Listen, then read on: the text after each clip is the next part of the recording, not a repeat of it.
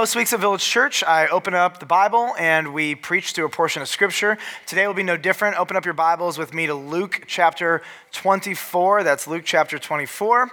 And at Easter time, this is actually one of the most unique um, seasons where um, questions about faith and spirituality are being pushed in your face like no other, even more so than Christmas time. For example, um, over the last couple weeks, churches have been on like like high productivity with their marketing, right? And in the mail, you are getting uh, advertisement after advertisement and postcards saying, "Come worship with us on Easter." And then you got some of them with the creepy pastors putting their creepy faces on them, and you're like, "I'm not going there." You know that one. You go to the greatest Easter egg hunt ever in the history of the world, thinking your city has just put this on, and then you find 150 people in teal shirts that say Village Church, and you're like, "I can't even get away from these people." Why is their pastor so bald and handsome? Like it just it's all confusing.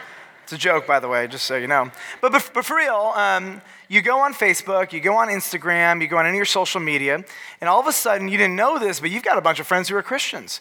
And all of a sudden, the week of Easter, they're putting Bible verses up and they are putting pictures, and you're trying to figure out, like, okay, am, am I supposed to do that? I've, I've actually had some people ask me, like, where do people, where do you even find these Bible verses? And the answer is Google. Like that's you type in resurrection, verses on the resurrection, and that's that's what they post. Um, but, but what's also interesting here is that there are a lot of there are a lot of questions that just because of the nature of the week and the nature of social media and the nature of family and the nature of everything that's going on, that are being pressed into us in a very unique way. So here's one: um, Will my family and I go to church? On Easter Sunday. Now, this, for some of you, this is a no brainer. For some of you, you didn't know you were coming here until this morning and you're here, right? I can't tell you how many families straight up fight over whether or not they're going to go to church on Easter Sunday. Um, many of you are here, and if we could see the story of how you got here, it was pretty intense. Some of you are here alone, and you wanted someone to be here with you. Some of you, you dragged a son or a daughter or a grandma or a grandpa or a mom or a dad, and they didn't want to be here. Uh, this is actually a really tense and weird time. And so you're like, no pressure, Pastor Michael, but do a good job. Uh, what do I tell my kids? If you have younger kids, like they, they're smart. They know this isn't about Easter bunnies. They know this isn't about candy. They understand this is about something bigger. Um, here, here's a question that I think some people have had, but they haven't had the vocabulary for it. So let me give you the vocabulary. Um, some of you, you're, you're you grew up as a Catholic, you grew up churched, you grew up in some like denomination somewhere, and you're trying to maybe you walked away from it, right? And here's the question, or here's what you're asking: Is it is it okay if I just don't really care that much? Like, I know I'm supposed to want to be here. Like I used to be into it. Like I used to go to church, but I really just don't have any emotion or desire. And to be honest, I'm, I'm here because I kind of feel guilty. In fact, um, this is a question that I find that I'm able to engage a number of people uh, with. Michael, what if I what if I just don't believe? Like I know I should believe, I know I want to believe, but what if like when the rubber meets the road, I actually don't believe? And uh, so Easter Sunday is a really interesting morning for me. Um, and, and, I take it uh, as an absolute privilege to be able to have this time with you, to open up God's Word, to share with you, to encourage you. And I really do hope it blesses you. And uh, this morning, what I want to do is I want to ask three specific questions that this whole Holy Week and Easter season force us to ask. Now, these are going to be questions um, that you may have been tempted to kind of just push down a little bit, but what I want to do is bring them to the surface. I want to ask if each one of us could just face them head on. Here's the first question Is it possible? Could I, could I actually be wrong about Jesus? Now, there are many of you who are here, and you have taken like your reputation on the line on your position on Jesus Christ. Uh, he is a prophet. He is dead. I mean, you fill in the blank, whatever you just been like, no, no, no, no. But humor me for a moment. It's Easter. We're here.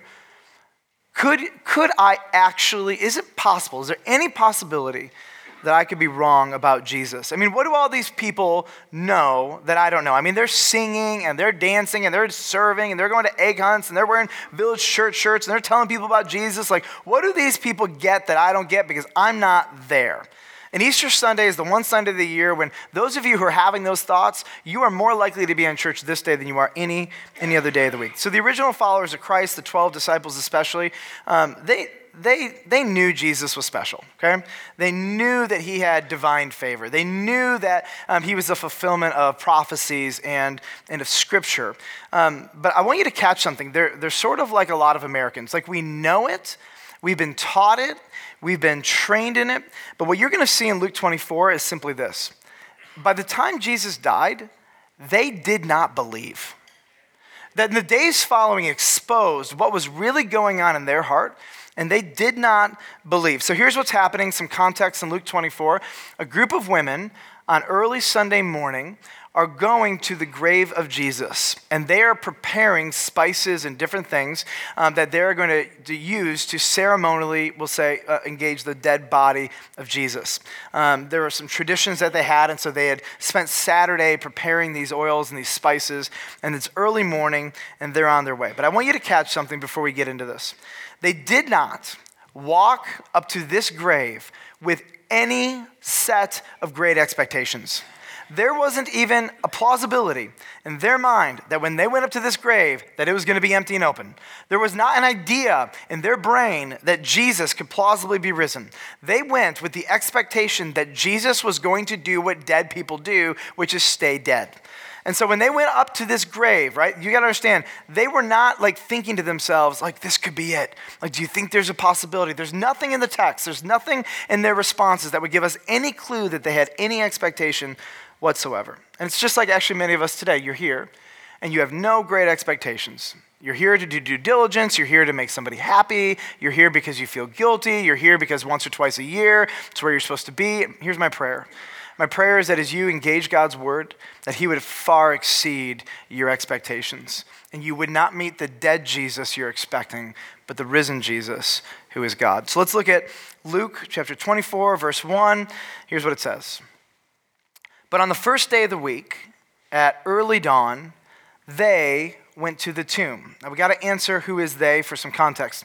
They is a group of women. Now this is going to become important for this story in Luke 24. But if you are Luke, who penned the book of Luke, you're a historian. And Luke is penning this so that decades and centuries and millennia later, people like you and like me would read the historical account of the death, uh, and resurrection of Jesus Christ. He wants you to believe what he's saying. But here's the deal culturally speaking, uh, we'll just say it was a much more chauvinistic culture.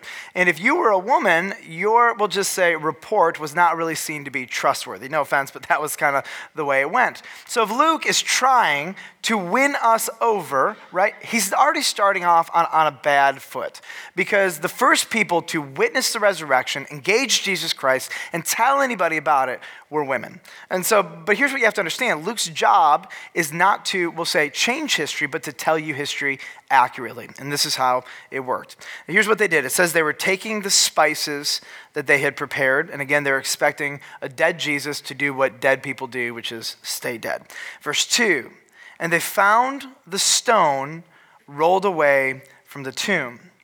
But when they went in, they did not find the body of the Lord Jesus.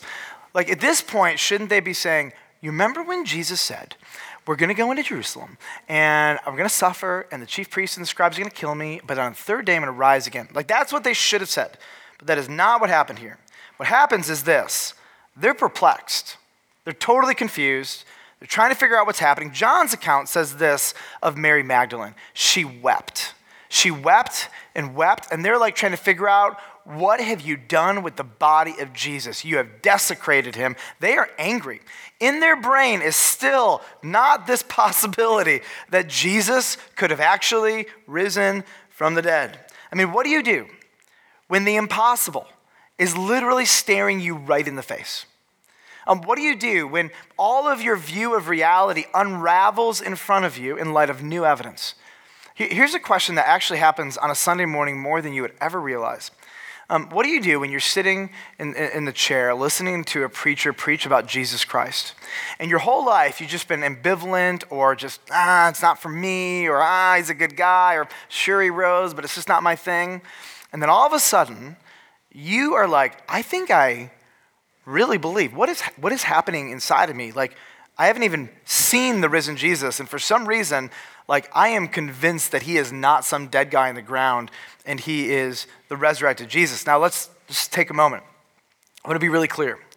if Jesus is alive, if God the Father raised him from the dead, this is not simply a historical event. If Jesus is alive, this is a cosmic declaration from God to all of the demons in hell, to all of the angels in heaven, to everyone alive at the moment, to everyone who had ever been who ever died throughout history, and to everyone who would ever live that Jesus Christ is no mere insurrectionist, but he truly is divine, the Son of God with power. If Jesus is alive, I want to be I want to be clear, okay? Um, this absolutely, completely changes everything in your life. If he's dead, go home. If he's alive, everything in your life needs to change. Everything. And this is huge. And so these women, they had no expectation, right? And in their brain, in their worldview, in their ideas, he was dead and he was going to do what dead people do, which is stay dead. And then they find an empty tomb. Here's the second question What if it's hard for me to believe? What if it's hard for me to believe? Like, I can't tell you how many people have said something like this to me in a different way. Okay, yeah, but you're a pastor. Like, believing is easy for you. I, just want to tell you, I know my story, I know your story, a lot of you in this room, and belief is not easy. Belief is not simple and it is not easy. And for many of us, it has taken years to come to the place where we can say we believe Jesus is God and he is risen. He is risen indeed. There we go. You're paying attention. Uh, what if it's hard for me to believe? Welcome to the club. That's what I want to say. You know, the disciples were some of the most amazing, courageous men that have ever lived, but they were dense as doornails. Like they were frustratingly dense. It's like how many times did Jesus have to say the same thing over and over again? And that should make you feel a little bit better about yourself. At least it does me. Verse 4, here's what happens. While they, the women, were perplexed about this, behold, two men stood by them in dazzling apparel. So pause for a moment. Luke is a historian. Luke doesn't put in a lot of like unnecessary, like flowery details. Let me tell you what Matthew says about these two men. Matthew says, Their appearance was like lightning, and their clothes white as snow. Like, don't you wish Luke would have given you more details into that? Like, what's happening is that two angels show up, and it's like lightning. And now, if you saw an angel, let's just be straight for a moment, what would be the immediate and necessary emotional reaction? Fear. Straight up fear. Like, I don't care how awesome you think you are, how much you read the Bible. If you saw an angel, you'd be afraid. Verse 5 affirms this. And as they were frightened and bowed their faces to the ground, the men, the angels, said to them, Why do you seek the living among the dead? He is not here, he has risen. You can do it. He's risen indeed. I know. It's impossible to read that and not like respond. And then, and then they get a little condescending. They say, Remember how he told you, like, over and over and over again? While he was still in Galilee, remember back then, like, this isn't like a new message. He's been telling this to you for a while that the Son of Man must be delivered into the hands of sinful men and be crucified, and on the third day rise. And at this moment, they're like, oh, yeah, we remember. He did exactly what he said he was going to do. And returning from the tomb, they told all these things to the eleven and to all the rest. Now, in Luke's account, they leave from the tomb, they go back, and they find the 11.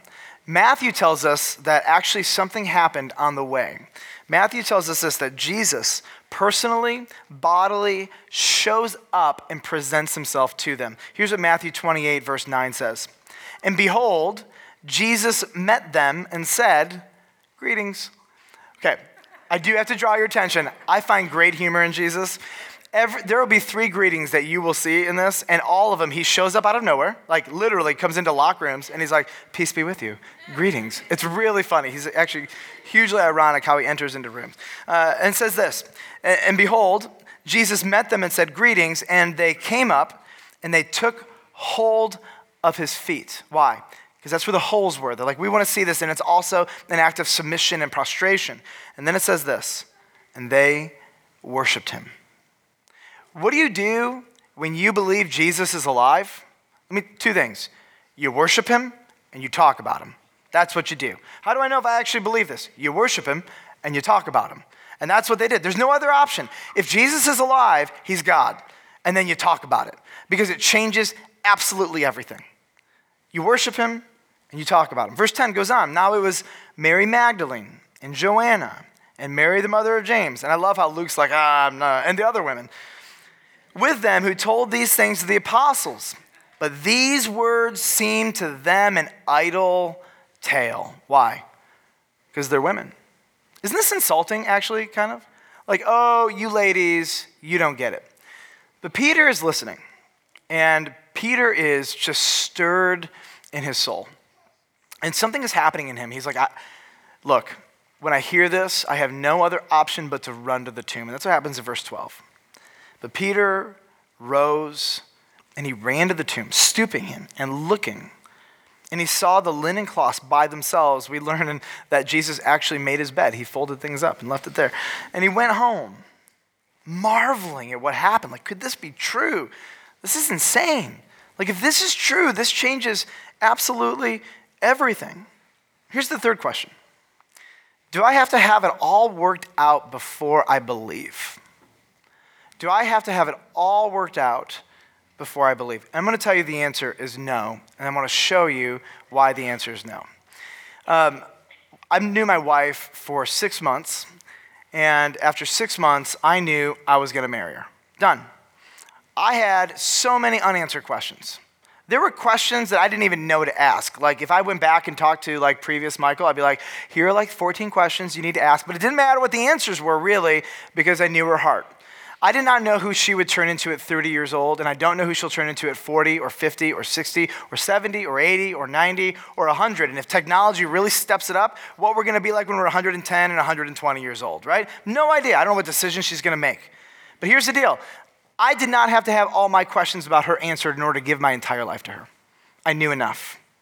And here's what I find most people's questions all they are is a distraction. They're an excuse so you don't have to actually deal with Jesus Christ. The demands of Jesus, you're aware of them. I've found this almost always when people say, I've got too many questions. I'll ask them this Do you believe he rose again from the dead?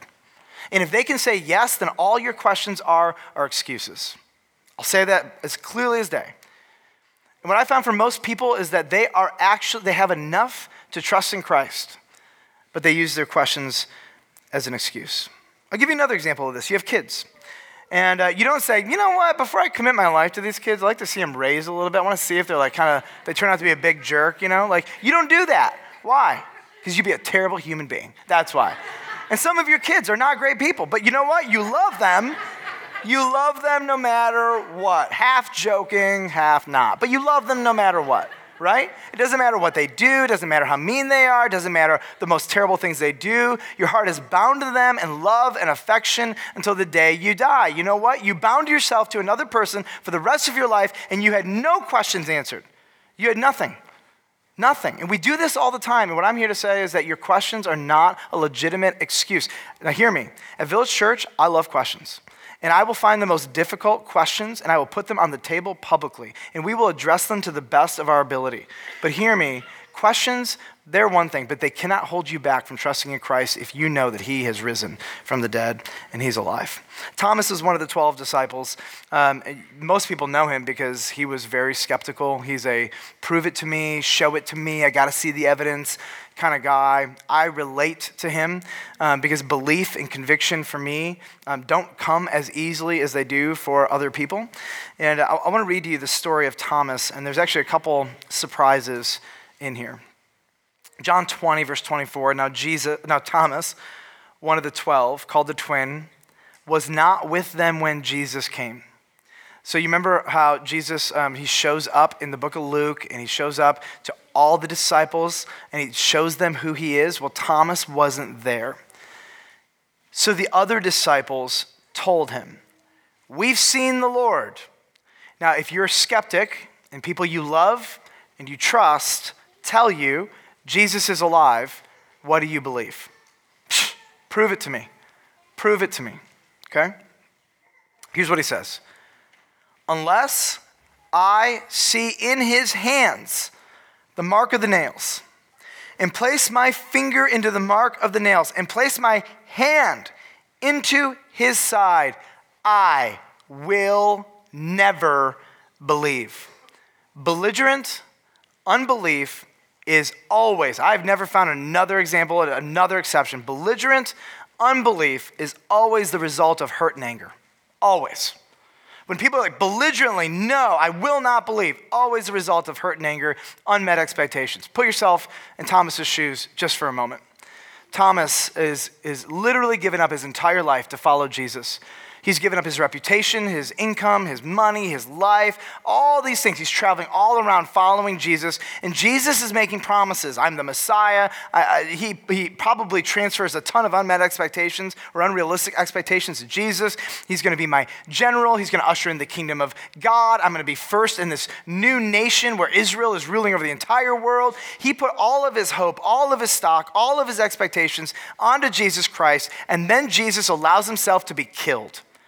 Thomas is angry. Thomas is hurt. Okay, Jesus did not meet Thomas's expectations. Now I want you to just just pause for a moment. If you if somebody you dearly loved was really wounded by you, and I mean angry with you, and you let them down, what would you do? You'd call them up, wouldn't you? You call them that night, you wouldn't be able to sleep, and you would say, Can we make this right? Jesus does not do that. In fact, the next three words are a little bit shocking when you understand this context. Eight days later. I have some questions for Jesus. What were you doing?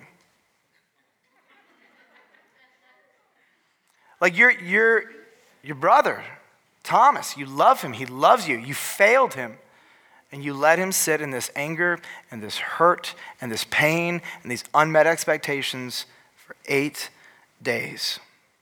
Which is actually just a reminder. Sometimes he doesn't tell you everything, sometimes he lets you sit in the confusion. Because in the process of that confusion, who you are really comes out. Goes on eight days later. His disciples were inside again, and Thomas was with them this time. Now, let's just be clear. Whatever's about to happen, if Jesus is alive, nothing should be strange, okay? Like there should be nothing that you see that happens here that should surprise you. If God can raise him from the dead, weird things can happen. Let's just agree on that. So the doors are locked. And Jesus came in and stood among them, and he says, Peace be with you. Like literally, the doors are locked. And he appears, he's like, Hey guys, how's it going? I'm here, right? Now here's the deal. He says his, his, his typical Jewish greeting, but then he turns right away to Thomas, right away. And he said to Thomas, Put your finger here. See my hands. Put out your hand. Place it in my side. Do not disbelieve, but believe. And Thomas answered him, My Lord and my God.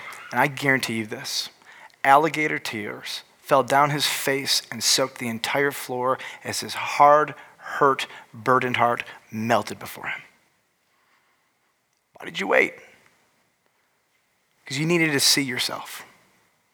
Jesus has a reason for whatever he does, but I tell you, when he reveals himself to you, it breaks you.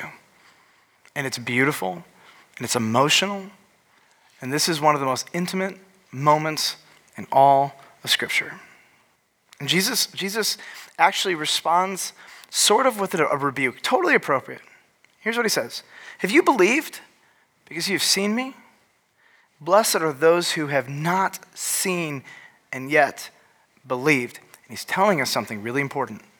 You do not need to see to believe. You do not need to see to believe. You do not need every question that you have answered as a prerequisite to trust in Jesus Christ. If that were the case, none of us would be Christians. If that were the case, you wouldn't be married to your spouse. If that were the case, you wouldn't love your children. But when it comes to Jesus, we put up these questions as a barrier as an excuse. Let me, let me speak candidly to you for a moment because there's some of you here who um, you think I am trying to convince you to trust in Jesus. And actually, the complete opposite is true. My theology delightfully teaches me I have no ability to change your mind.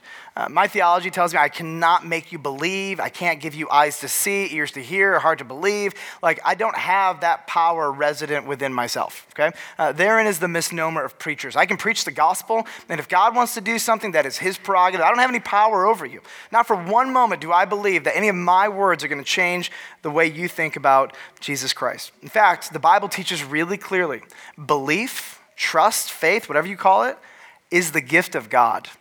and it's his to dispense.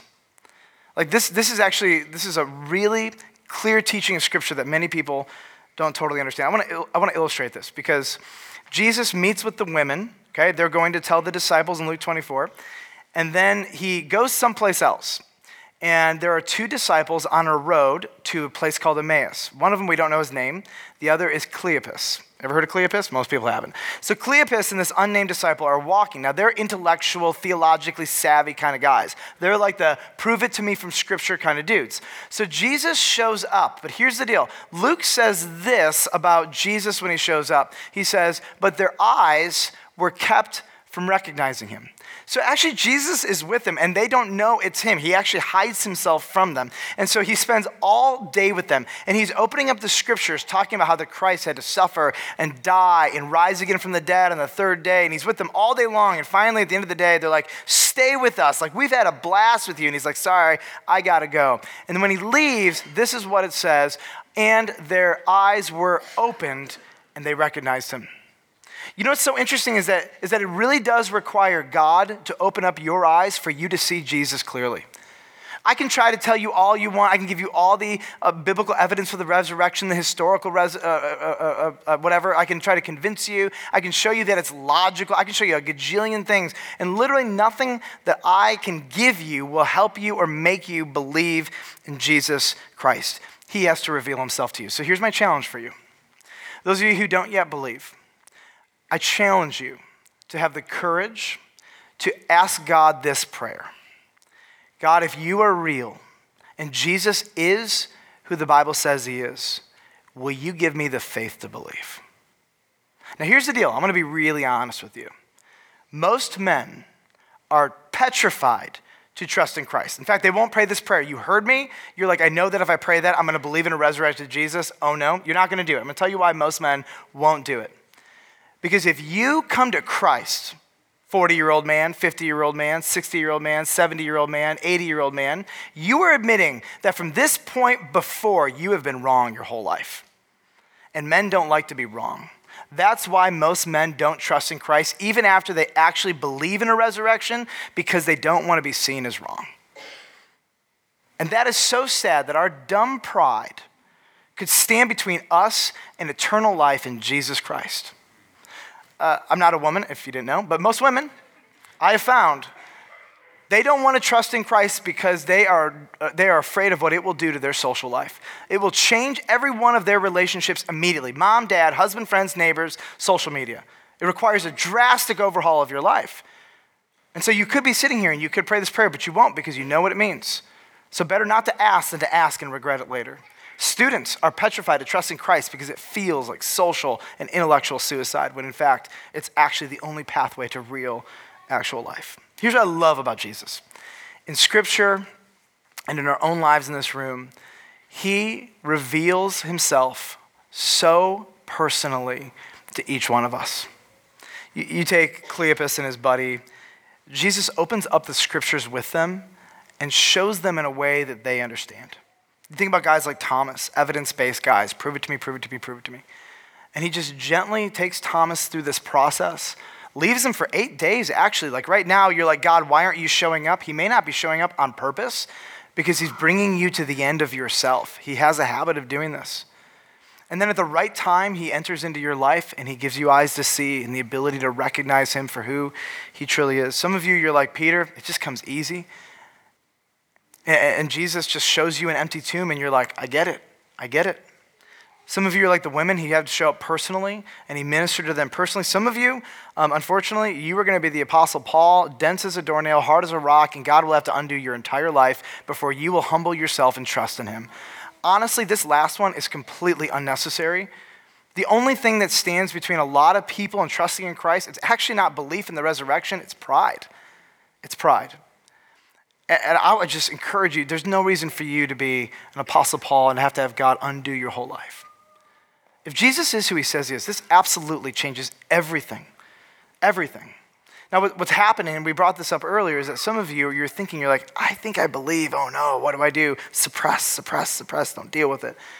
Don't be so foolish. Because if he rose again from the dead, this is an unavoidable conclusion. Jesus Christ is God, and there is no other. He is the way, the truth, and the life, and there is no other. He is the only means of salvation, there is no other. That, that placing your faith in Jesus Christ is the only means by which you can ever be saved. And if you know that already, kill the pride. Kill all the barriers that stand between you and trusting in God. Who cares if your husband or your wife know that you're wrong for your entire life? They already know it anyways. Listen to how Jesus reveals himself to the apostles. Luke 24, towards the end of the chapter. As they were talking about these things, Jesus himself stood among them. He just shows up and he says, Peace to you. Another time. Hilarious. But they start they were startled and frightened, and they thought they saw a spirit. Why? There's no category in their brain that he could be alive. I mean, the women had already told them, right? And Jesus is like, no, nah, there's a bunch of, or the disciples, yeah, a bunch of women. They're just idle, you know, idle, idle tale tellers. And Jesus is literally right in front of them. And their first conclusion is not uh, he fulfilled what he said would happen, not what the women said were true, but it must be a ghost. Like, this is how hard hearted and stubborn these guys are. And Jesus says to them, Why are you troubled? And why do doubts arise in your hearts. See my hands and my feet, that it is I myself. Touch me and see, for spirit does not have flesh and bones as you see that I have. And when he had said this, he showed them his hands and his feet. And verse 41 is my favorite. And while they still disbelieved for joy and were marveling, like they're like, I can't believe this. There's no way this is true. This has got to be true. I think this is true. There's no way this is true. I don't believe this. I can't believe this. Like they're shocked. They don't even know what to do with themselves. And, and, and this might be actually the most humorous part of Luke. I am convinced Luke has a sense of humor. And while they were still disbelieved for joy and were marveling, he said to them, Do you guys have anything to eat? That's literally what he says. Like you're expecting a speech, right? And Jesus is like, Give me some food. So they gave him a piece of broiled fish, and he took it and he ate it before them. Like, that's how that ends. Isn't that so great? But what does he do? He ministers to them, he reveals himself to them in a way each one of them needed, and he does it so personally and so uniquely. Luke, or, or uh, um, Thomas wasn't even there, waits eight days for Thomas. I mean, this is a, an amazing, amazing, amazing like, thing to watch as Jesus personally reveals himself. Look, there is, as cliche as it might be, there's no better time to trust in Jesus Christ on, than on Easter Sunday, the day we actually celebrate his resurrection. And some of you are like, yeah, I don't want to be a cliche. I'm not going to trust in Christ because that's what the pastor wanted. Stop it. It's unnecessary.